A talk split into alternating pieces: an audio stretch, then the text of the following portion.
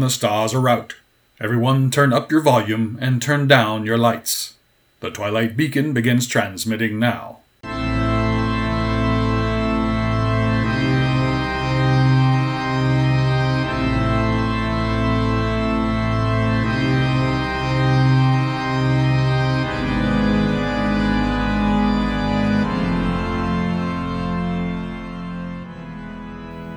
Jedediah D. Blackwell here, coming to you from the Twilight Beacon here in the American Southwest.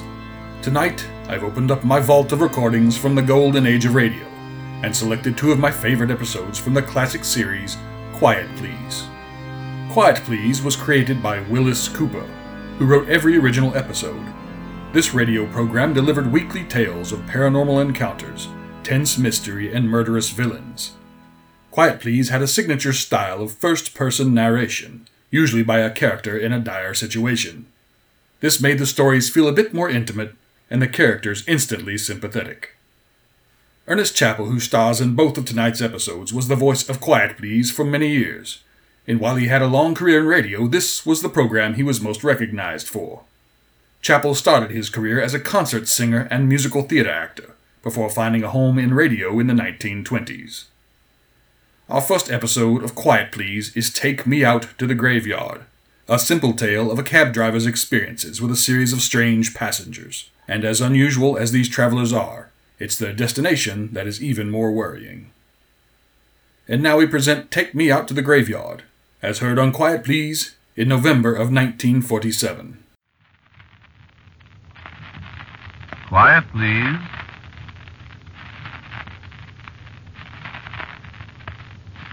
Quiet, please.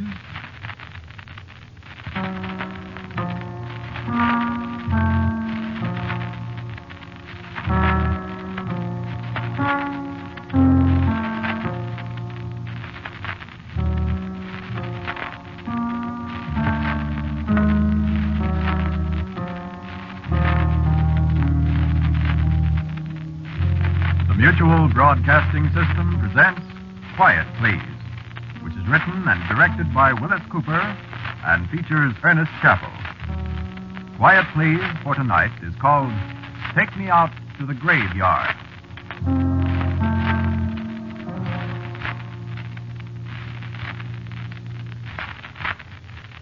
Which one, I said?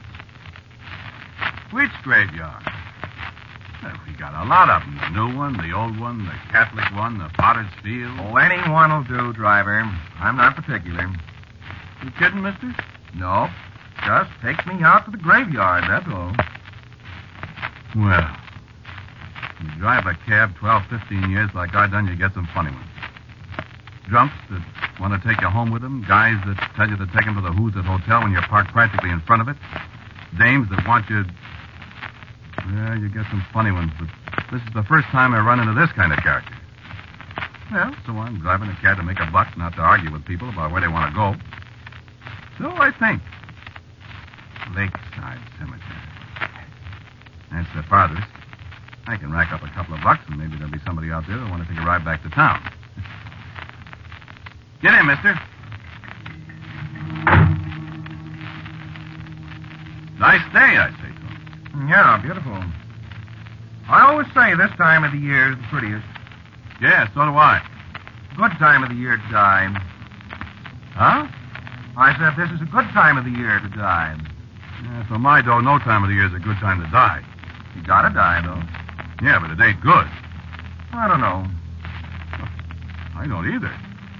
I ain't died yet, but I can't get very enthusiastic about it. That's why I wanted to go to the graveyard Why? to I? You ain't nuts, are you, mister? Nope. What's your name, driver? Georges Peterson? My name's Booth. Pleased to meet you. B O O T H. Yes? So you can tell people when they ask you. Tell what people? Well, you know, policemen, coroners, whoever asks. I already asked you if you're nuts, didn't I? well, I'm not. Well, then you better take down your sign. No, I'm perfectly okay, Well, Julius. something's wrong with you if you talk that way. No. Do you hurt? Uh, like in your noggin or something? I never felt better in my life. You want to look out. You might really die. I know it.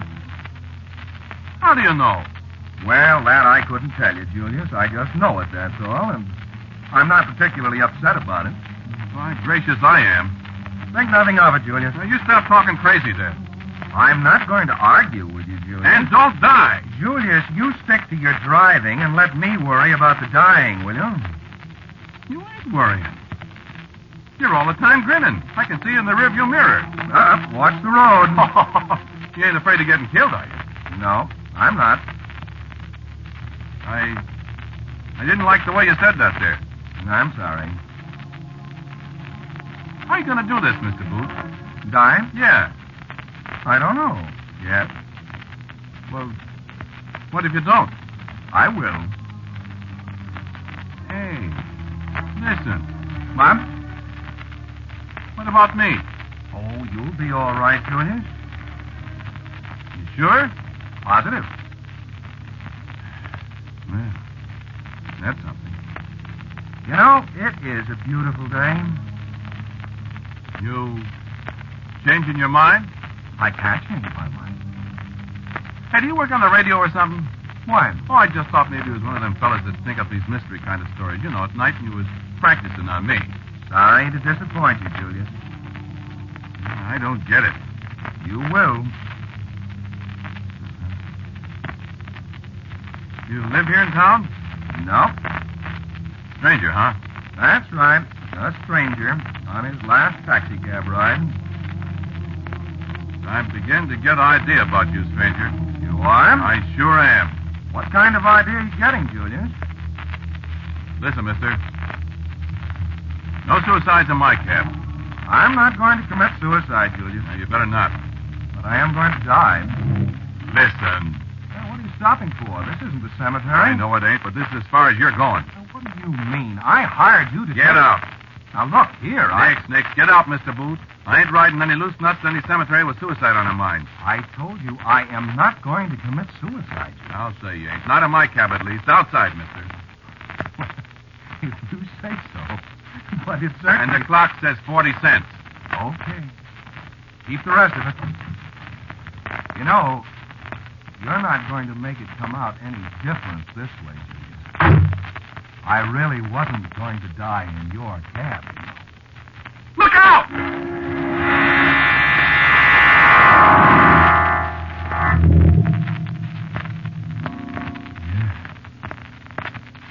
Yeah, he was right. Neither one of us saw the gasoline truck that hit him. How do you figure that? He called it, didn't he? Said he was going to die. Why was he right?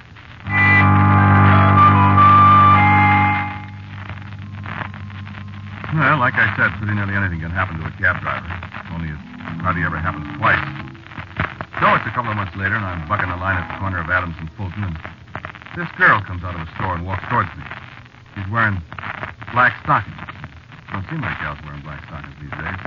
She steps towards the cab, so I reach out the window and unbutton the door, and I say, Where to, lady? Take me out to the graveyard. What'd you say, lady? I said the graveyard, the cemetery. Lady, you kidding me? Why should I kid you, driver? What cemetery do you want to go to, lady? Oh, is there more than one? Yes, ma'am. Oh, well, if you pick one out. I turn around the seat and look at her. She was just an ordinary looking gal, 26, 27. She had on these black stockings. I look at her a minute. I said, Lady, listen. Yes, Are you sure you want to go to the graveyard? I certainly am. Why? I don't like to go to the graveyard, lady. You don't. No, lady. Well, that's all very interesting. But I want you to go to the graveyard. So will you please pull down your flag and start? Now, please, do.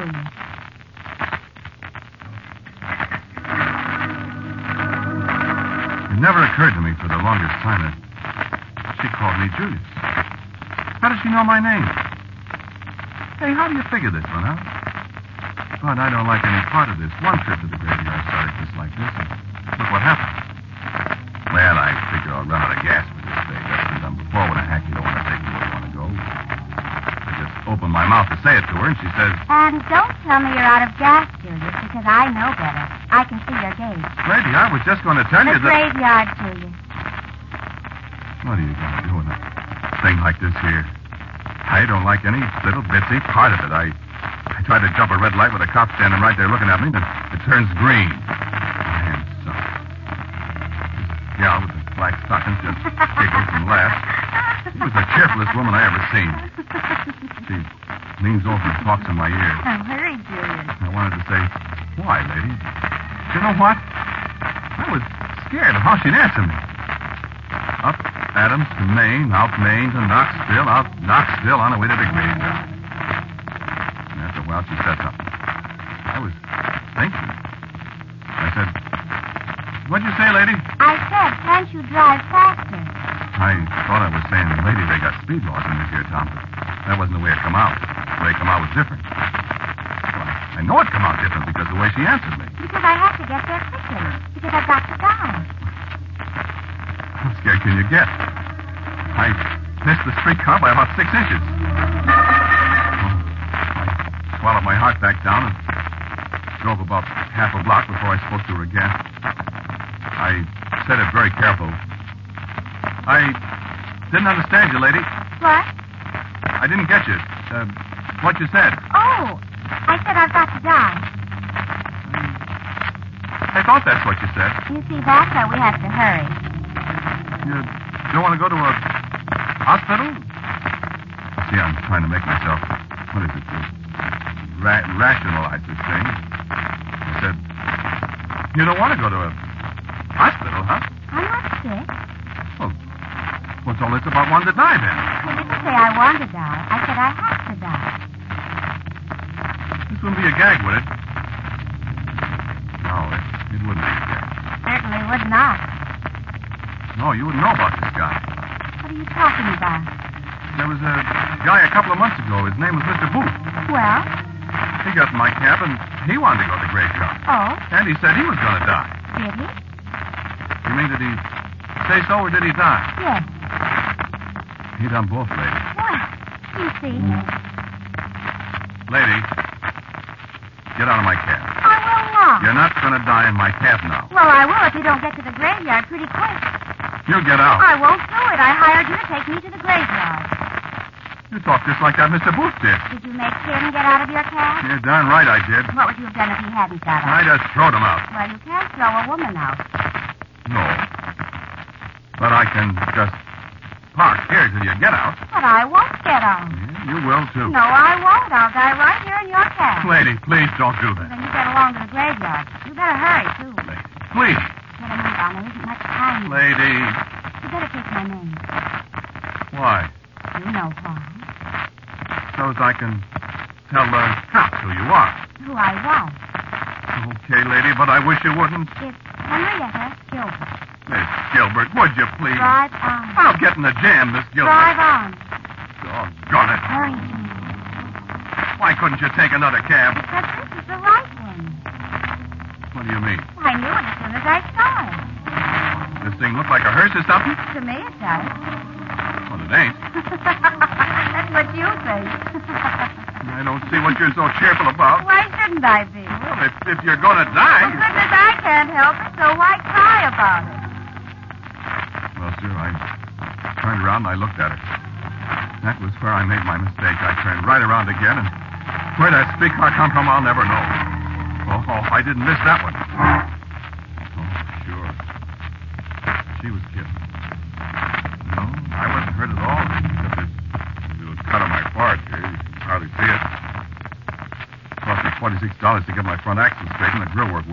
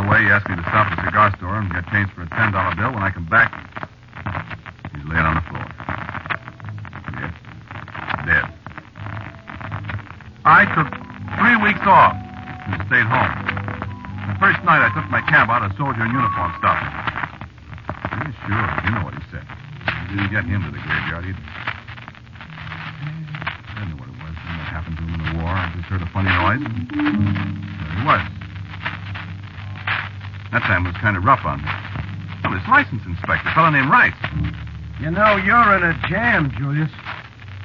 I haven't done nothing, Inspector. Nothing anybody could hang on you so far. I didn't do a thing. Four people have died in your cab. Is that nothing? One of them didn't. Huh? He was outside the cab. Now, look, let's not get into any technicalities. Julius. All right. Okay, let's hear your story. I already told it to you, Inspector. Well, you don't expect me to believe that. Uh, uh, malarkey, do you? I believe it. You do, huh? Well, I was there when they all happened. And they all wanted to go to the graveyard. I told you that. Yeah, I know you did. And they all told you they was going to die. I told you that, too. All right, all right. Now, I want you to tell me one more thing, Julius. How did they know they was going to die? Hmm? I don't know. Huh? I don't know. Didn't you ask them? I never thought about it. Why didn't you? Oh, my gosh, Inspector, would you think of that when somebody tells you something like that? I don't know. Never happened. It sure happened to me. What? Oh, yeah, yeah, yeah. uh, that's what you say, anyway. It's true, Inspector, just as true as I'm standing. sitting here. Julius, Sir? you didn't kill them people, did you? No, I didn't. Hmm. Sir? I just said, hmm. Oh. Oh, I ought to suspend your license. No, don't. Uh, Please don't, I mean, Inspector. I ought to. I gotta make a living. You don't have to kill people. I don't. Well, they die? Everybody dies. Yeah, but not in your cab. What? I mean, they oughtn't to die in your cab. Well, that'd be all right with me, Inspector. You, uh, you can't figure out any reason, huh? But if I could, would I be taking people to the graveyard? Hey, you got something there, Julius. I know it. But, of course, if people tell you to take them somewhere, you have to take them. City Ordinance 809B, uh, 19... I know it. I know it. Uh, I can't figure it out. Me neither. Must be something in your cab. What? Maybe your cab's haunted. Don't be. I mean, well, I I don't think so. Sure you don't say anything to him?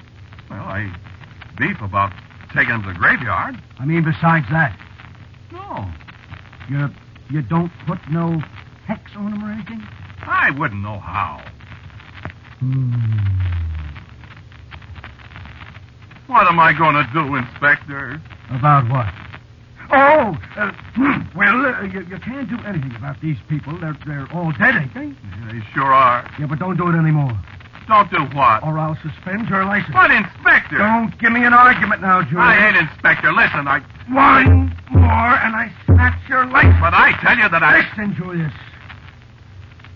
What? There must be a reason for it. But what, Inspector? Where's your cab? Outside. Why? I got an idea. Now, listen, Inspector. What? I thought you was. Was what? I guess you ain't, though. Yes, I am. Now, Inspector. Driver, Sir? take me out to the graveyard. Okay, so what could I do? Oh, he's a license inspector, ain't he? Okay. How, how do you feel, Inspector? I feel okay. Goody. Uh, you can drive fast if you want to. I'll square a pinch. No, Inspector. Go ahead. I go fast, I bump into something, you get your skull busted. That's all, brother. You won't bump into anything. Yeah, you ain't kidding. You heading for the cemetery? Well, you call the cab, Inspector. I don't feel anything. Stay that way, will you? When did these people tell you they was gonna die? Different times. I'll tell you if I feel like it. Yeah, you do that, and I'll stop. Yeah, that'll be all right. And then I'll run. Well, I feel okay. Just keep that way, Inspector. It's all I ask. here's a nice cab you got, Julius. Yeah, it used to be. Hey, Julius. What? This here cab smells funny. I don't smell nothing. Well, I do. Now, listen, Inspector. No, I... no, no. It's nice. Oh.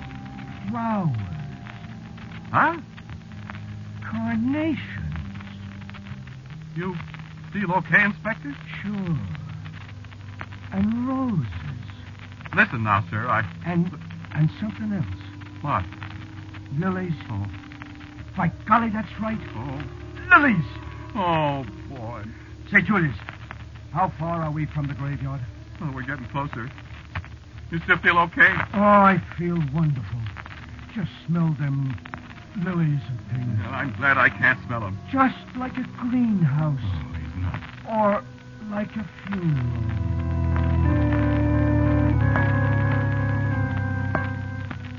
Say, Eh?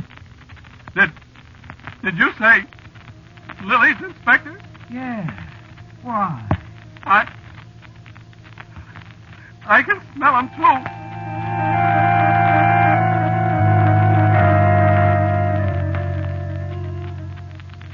How much further, Julius? We're we're pretty near there, Inspector. How do you feel?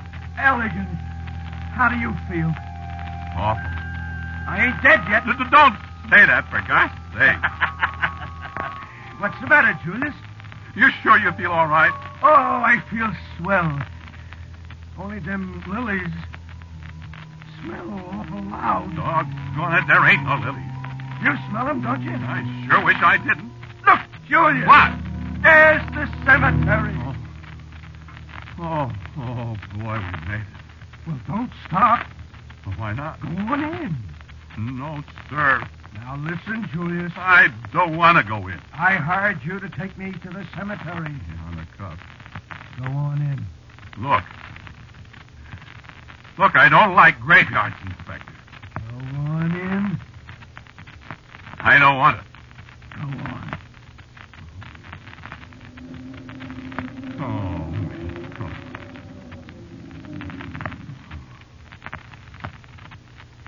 Well, now we're here. Yeah, we sure are. We're here, so. So let's go back. Yeah, wait a minute. Where you going? Hey, this is a pretty cemetery, Julius. Well, come on. Come on, and let's go back. Yeah, it sure is pretty. I'm glad we came.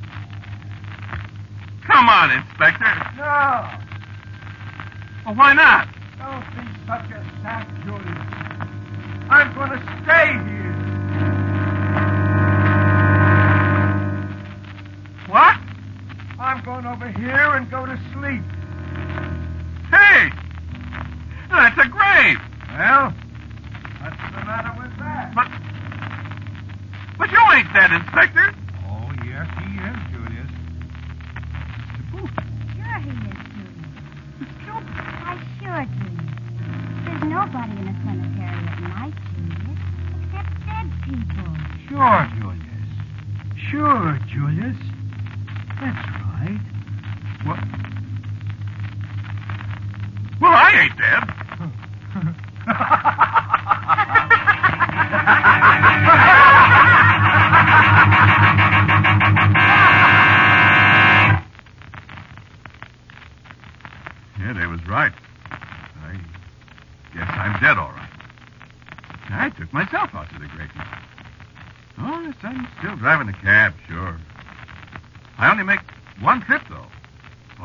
Out there. I'll probably be picking you up one of these days. You, you feel all right? The cab's waiting right outside. All you gotta do is say, take me out to the graveyard. Uh, see you later.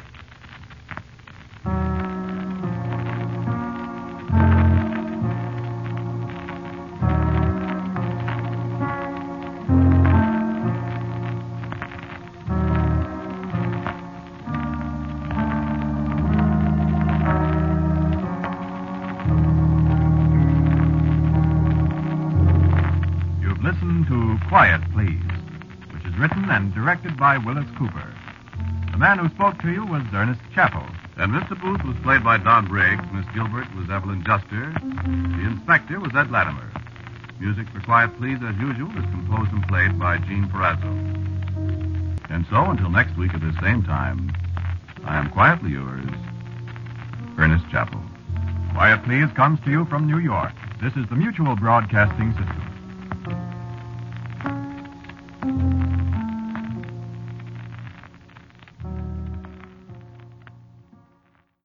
Just listened to Take Me Out to the Graveyard from Quiet Please, as originally aired on November 8, 1947. Our next episode of the classic radio program Quiet Please is How Beautiful Upon the Mountain. The subject of this episode was unusual for Quiet Please, since there were no ghosts or beasts or homicidal maniacs involved. The deadly menace in this story is 29,000 feet of solid rock, the mountain known as Everest. When this program aired in 1948, attempting to reach the summit of Mount Everest was seen as a suicidal endeavor. Only a few serious attempts had yet been made, none of them successful. The first of these was in 1927. A doomed expedition to reach the top, commenced by George Mallory and Andrew Irvine. While it is not clear if the two adventurers reached the summit of Everest, they did not return. Mallory's body was not recovered from the mountain until 1999 and Irvine's corpse has never been found. A successful expedition to the top of Everest was not accomplished until 26 years later, in 1953. Since then, the feat has been repeated many times, but even today, survival is not certain. Modern climbers reaching the summit have to trek past the left behind men who died in the attempt, since many of the bodies are not easily recovered. Since the first fatal expedition in 1927, over 300 people have died on Everest seeking adventure and glory. And now, How Beautiful Upon the Mountain, as heard on Quiet Please in May of 1948. Quiet, please. Quiet, please.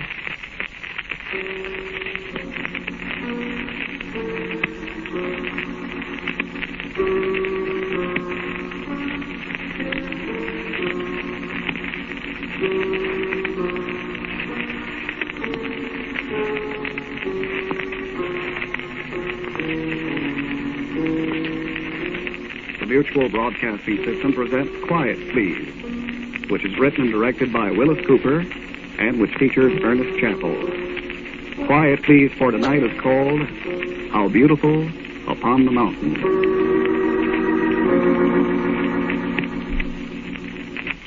I don't say that Mount Everest will never be successfully climbed. I don't say that at all. What I do say, however, is that no one will ever successfully climb Everest and come back. Yes, I know they said that about the Matterhorn, and Edward Whymper climbed it. Whymper was the man who first stated what many mountain climbers insist is the creed of their arduous calling. You don't know that? Well, it was many years ago, after he'd made the first successful ascent of the Matterhorn. Someone asked him why he could not see a mountain without wanting to climb it.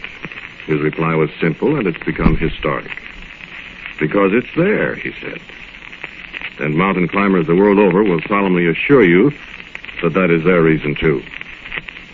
I beg to differ. I think there's another reason. A compulsion in the hearts of certain brave men and women that has existed since the beginnings of time. A compulsion that they very probably never realize is there. A compulsion that is revealed only to a rare few of those that lift up their eyes to the hills. I think it is because the mountains have always been the earthly, abiding place of divinity. I think it's because certain mortals are consumed by a subconscious cosmic curiosity to find the abode of the gods, by an urge to seek and an overpowering hope to find naked divinity at last incarnate on the roof of the world. But these divinities do not welcome human intrusion. Men have walked upon the peak of Mount Olympus, where Zeus and Hera, Pallas Athena, and Aphrodite dwelt, and have not found them. Quetzalcoatl has departed from the high peak to the Mexican Cordilleras, where men have vainly sought him there. And though the specter of the Brocken sometimes appears today, the traveler knows it to be only the magnified image of himself. But still, the ancient secret compulsion exists, and men climb mountains because of it. In all the recorded history of the world, no known man has ever conquered Everest. The reason? Well, they speak of unclimbable walls, of the lethargy that comes from lack of oxygen. They speak of insufferable cold, of howling winds and sudden storms, of impassable crevasses and monstrous avalanches. And these things are true. I've experienced them myself.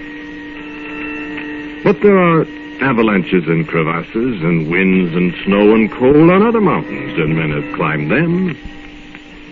Could it be that the gods have tired of retreating and have set a barrier on this, their last refuge, against the men of the plains?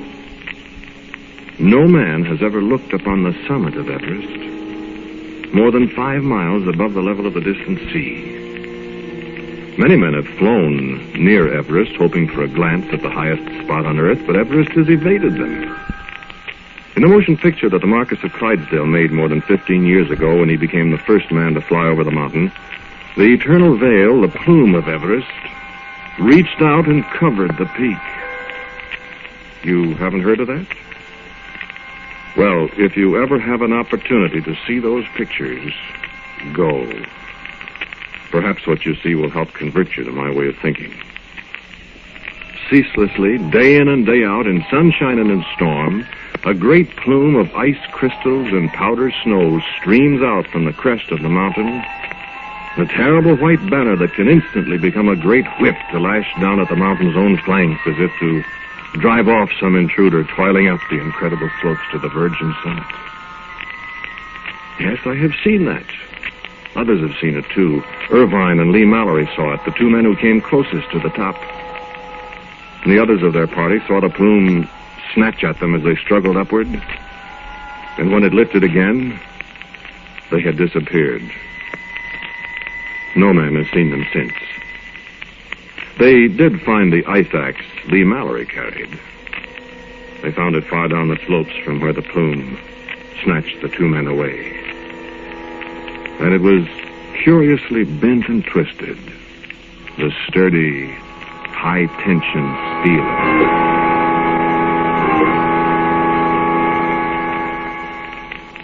I met John Chandos when I was a Rhodes Scholar at Oxford. We became great friends through our mutual interest in mountain climbing. I wish you could have seen John Chandos standing before the mantel in my rooms at Oxford on a bleak, rainy day in early autumn. I'm fed to the teeth, Hugh, with this place. Let's chuck it and go somewhere. Climb a mountain nobody else has climbed. yeah, what mountain, old boy? Well, Everest by choice. Hmm. You got 50,000 pounds? I could get it. All right, let's go. I mean it. I could get it. Where? Never mind where. Now, look, would you come? Are you serious? I'm serious. Oh, I wish you were. I tell you I am. Yeah, of course, you know it'd probably be the end of us. Rather have it that way than drying up bit by bit in Oxford, wouldn't you? I would, yes. Well, then? I haven't a cent. a shilling, I mean. You won't need it. I've got plenty. Well, why Everest? Look, Brent, old boy. Ever since I was a child, I've had one, only one, ambition. You got a cigarette? Hmm. Oh, tough to see the top of Everest. And I'm going to. Come along, do. now, what are you laughing at? Well, just the casual way you put it. Let's go see the top of Everest, you and I. Half the world away, five miles straight up, dozens of men had died and disappeared trying it. Let's go see the top of Everest. Someone's going to do it one day, you know. Yes, that's true. Well, shall we be the ones?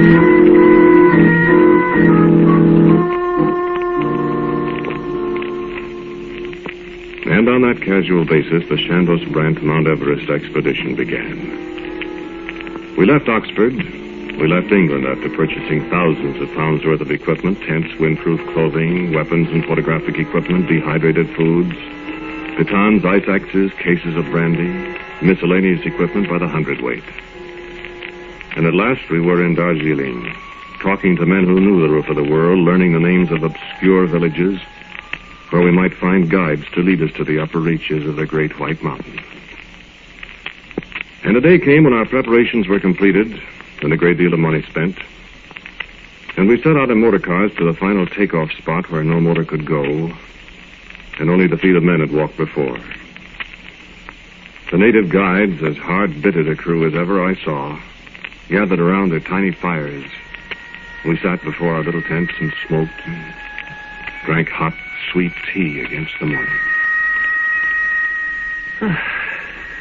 Glad, eh, Brent? Yes, in a way. Not going to be pleasant, though. Oh, won't be too bad for a while. Till we get up really high. Oh, no, no. No worse than some places I've been. I wonder what's up there. Can't tell much from the photographs, can we? Just ice and snow and rock. And plenty of it. Quite. You know, I was wondering something today. What? I was wondering if any of these native chaps have been up there. On top? Yes. Be like them, you know, to be laughing at the silly white men, coming halfway around the world to be the first man on top. While all the time old Bungo and his nephew have been up there a dozen times. Good joke. No, I doubt it, Chandos. Oh, so do I, really. But you know these chaps? None of them seem any too enthusiastic about going up. Not if you go by the pay they'd insisted on. Well, you know, Everest is uh, some kind of a god or something to them. Hmm. Is to me, too. What? Oh, I, I know it sounds silly, but maybe we're being sacrilegious or something. Maybe nobody's supposed to climb up there. Not getting uh, cold feet, are you? Oh, no, not at all. They're quite warm, thank you. Oh, uh, more of your American slang. no, I've not got the wind up, if that's what you mean. But Superstition. I, I was thinking. I mean, I wonder what is waiting for, uh, for us up there. Cold and snow and ice and thin air. Besides that, What do you mean? I'm remembering what that chap wrote about Irvine and Lee Mallory and the plume up there. Down it came, he said, like a sentient thing, like the hand of a god, and swept them away before my very eyes. Now, look, you begin to worry about giants and things up there. You'd better stay here. Oh, I'm not worried, Brant. I'm just curious. Somehow, I'm excited. Like a chap who's waiting to meet his bride at the church on his wedding day. I say, that's being a bit idiotic, isn't it? Look at her up there. Cold and white and beautiful. Not caring about us at all. We're coming up after you, old girl, if we die in the attempt. And as I lay there in the firelight, listening to the quiet music that came from the shadowy groups of guides and bearers, a strange thought formed in my mind. Shouldn't John Chandos have said, and, and die in the attempt? And the sound of the little flute went on in the cold twilight, and presently we went to our tents and slept. And I dreamed of a woman's face, a bride's face on a high mountain, and somehow the face was the mountain itself, and the mountain was a face. And it was cold, icy cold. And a voice said in my ear something that I dimly remembered from the Bible, from Isaiah. How beautiful upon the mountain. And the music of the flute dissolved into a great crashing chord. And I awoke trembling in the blackness of a frigid morning. I need not tell you of the next few weeks of the ascent to the camp at 23,000 feet, hardly a mile below the summit. If you have climbed mountains, you will know it to be an endless nightmare of traversing great rocky slopes, of scaling precipitous walls, of making our way cautiously across the ice bridges that span crevasses as deep as infinity. Days of toiling upward, roped together sometimes, only to find the way blocked by a new fall of rock or a snowslide our guides had forgotten. Inching our way up rock chimneys, hammering our pitons laboriously into the face of the living rock and climbing a foot at a time up walls where one misstep, one missed grip, would have sent both our bodies tumbling to a horrid death a thousand feet below. Days of clawing our way through sudden snowstorms with a biting flake so thick that we'd lose each other at ten feet distance. In the midday halts to gulp scalding tea, wolf down a bar of chocolate, and then rise and go on again. And behind us, the diminishing string of porters carrying our supplies, dropping off at regular intervals to set up camp against our return. If we should return. And then the agony of the last few thousand feet. At those heights, of course, exhaustion was our greatest enemy. The oxygen at 20,000 feet is pitifully thin. Each upward step is a lifetime.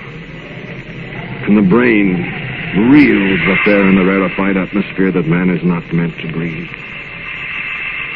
We made the 26,000 foot camp and we climbed another thousand feet. I'm not sure whether the way grows more difficult as one goes higher. Perhaps the rock formations are no more forbidding at that elevation than they are at the lower levels. But here the strain on mind and muscle and heart is so magnified that the, the slightest setback is enough to cause a, a strong man to fall down and weep loud, freezing tears of frustration. I remember that our guides would go no farther than we struggled upward alone that one morning. At the end of the day, we were a bare 200 feet above them. It seemed to take half the night to get our tents pitched. And I have little doubt it actually did. And I sank into delicious sleep.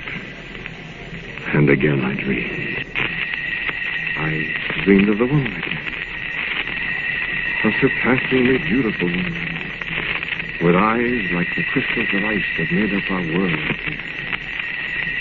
And about her hair she wore a great white scarf, a kind of plume that moved as if it were a living thing billowing out over her shoulders, never still, seeming not to be blown by the wind, but to control the wind itself. And I, I knew something about the thing. Although my tired mind could not remember what it was, I knew. And I tried to look into her eyes, but she was looking beyond me. And in my dreams, I turned. And I knew she was looking at John Chandos. And on his face, was a look of ineffable adoration. And when I turned to gaze at her again, the same look of love was in her eyes.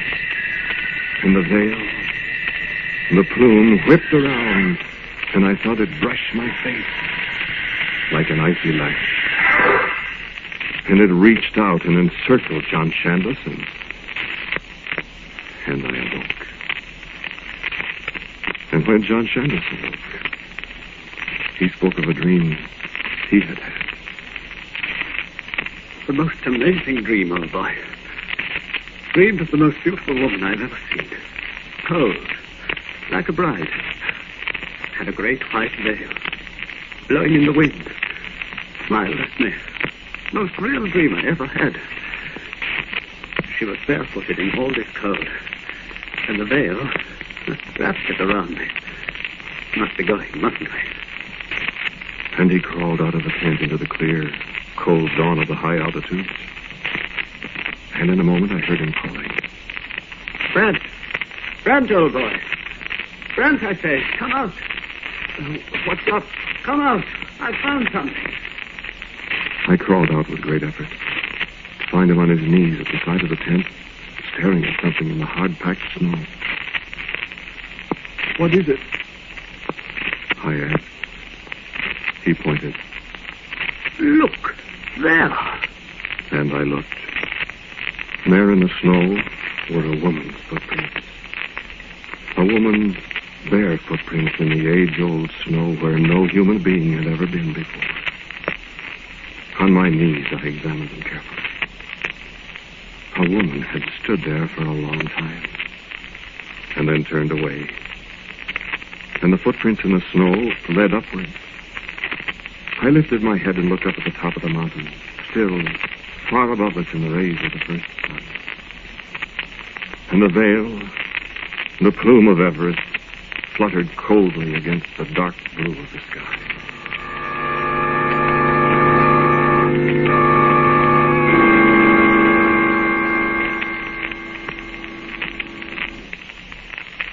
You said superstition when I talked about what was up here, Brent. You know it wasn't superstition.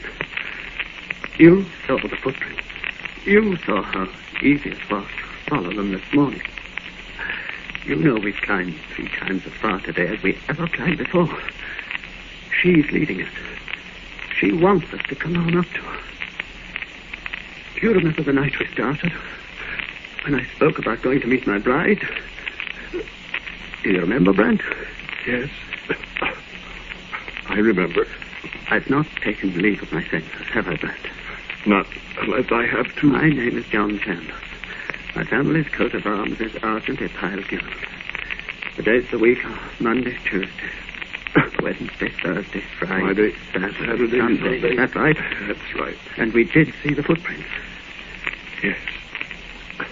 We saw them. Are you afraid, Hugh? Afraid? Yes. No. I'm not afraid. Not for me. What then? I had the dream too. Why did you say you're not afraid for yourself?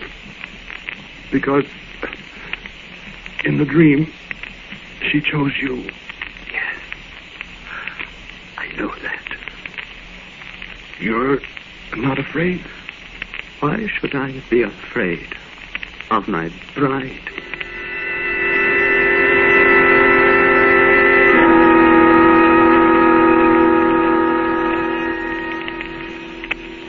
And then we again.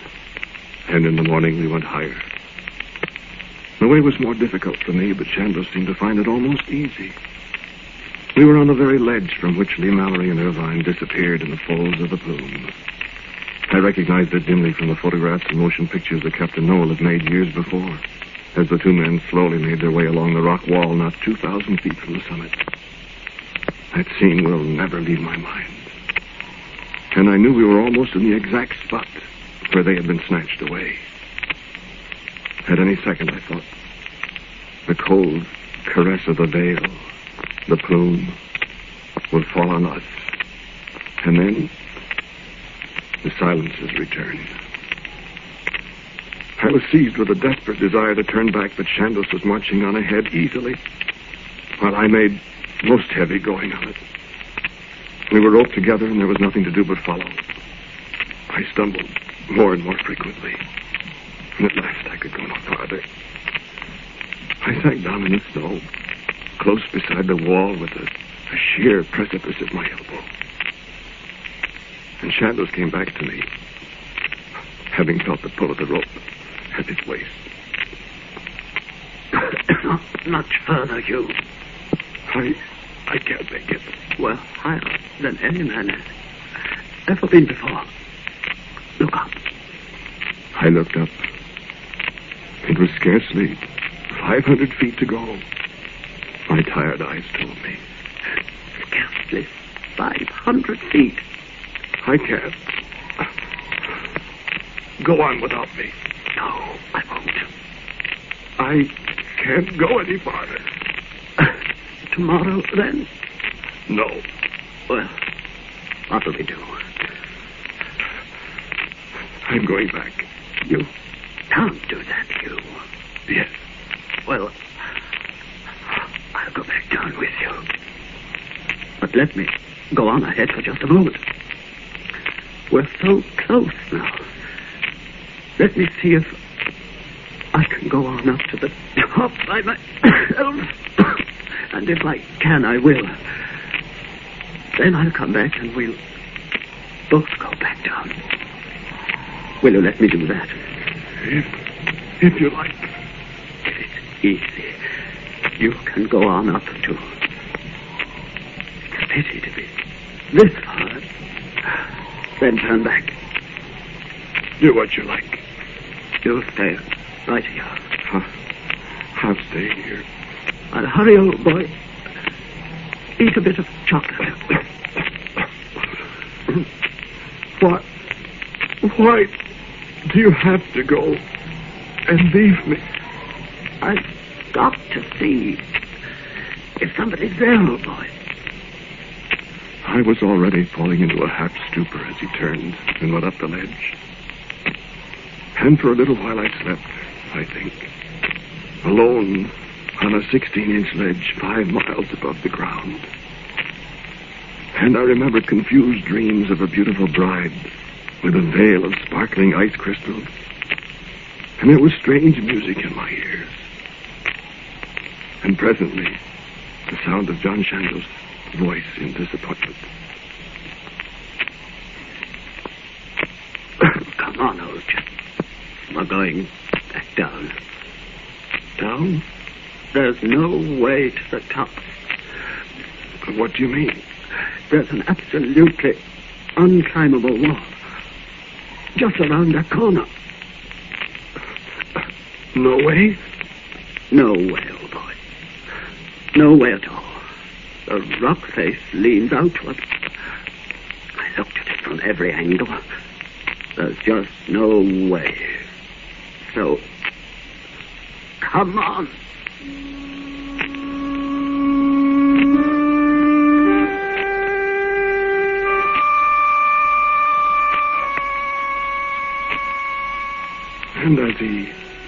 He lifted me to my feet, there was the softest little sound as of something dropping into the snow beside us. I leaned against the wall as Chandos bent and picked it up. He looked at it very curiously for a long moment. And finally I mumbled, What is it? And he stretched out his hand to me. And in it was a full-blown, green-stemmed white rose. And when I took it from him, the frozen thing shattered into a million glittering fragments. And I looked at John Chandos's face, and it was transfigured with a joy and a hope, such as I had never seen in any man.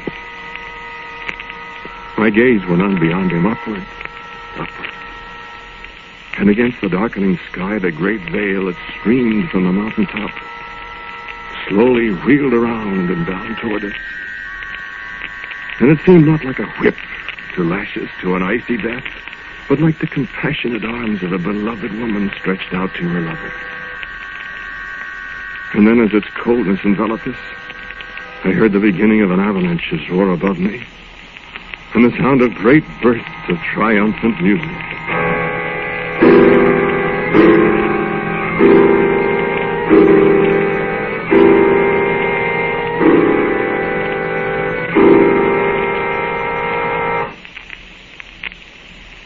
My eyes, and it was morning. I lay on the snow a hundred feet above our last camp, and by turning my head I could see a tiny thread of smoke rising from the tent. And I rose slowly and looked upward. The plume of Everest was still blowing wide and free from the summit. And with an effort, I found my binoculars and focused them on the topmost peak. Snow and ice and barrenness. Snow and ice and barrenness and a man and a woman. A man in mountain climber's dress. A woman in a bride's flowing white gown and a veil floating from her hair. A veil that dissolved into the great streaming banner of ice crystals flung across the sky above the roof of the world.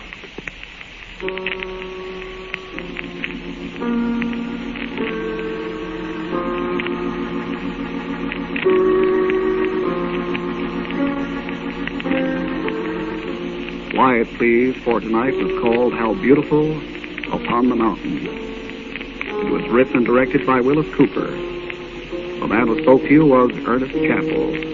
And John Chandos was played by Roy Irving, late of the Dublin Gate Theater.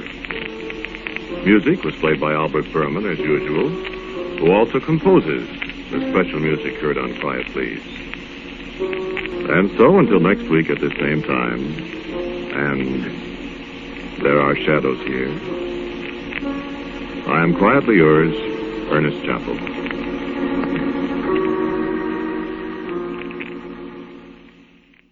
That will wrap up this episode of the Twilight Beacon.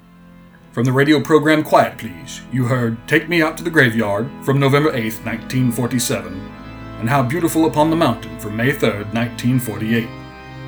The Twilight Beacon will return this Thursday, October 6th, with another hour of chilling radio thrills. Until then, this is Jedediah D. Blackwell saying good night, everyone, and good luck getting to sleep.